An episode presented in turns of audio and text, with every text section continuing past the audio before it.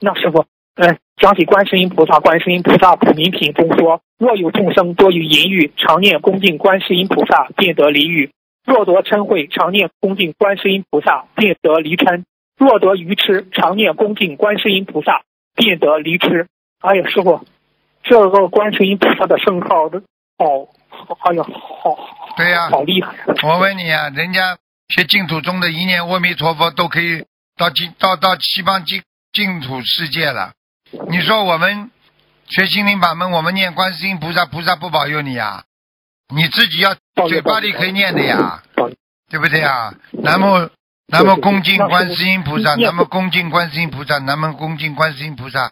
你看看你多念念之后，你看看你的欲望会不会下来？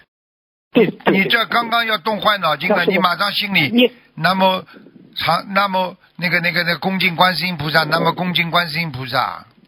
有的人过去不懂，看了这个书之后，他就自己念，常念恭敬观世音菩萨，常念恭敬观世音菩萨，他照样也是得到菩萨的加持的呀。对呀，是是。哎，哎呦呀，那师傅，我们念观世音菩萨圣号怎么祈求呢？师傅？求啊，观世音菩萨让我消除的欲望啊！你比方说，你现在欲望强的不得了，想做坏事啊，那就就自己的南南无就请啊，常念观世音菩萨那个常念那个那个那个观世音菩萨，你就那其实你前面不加也没关系。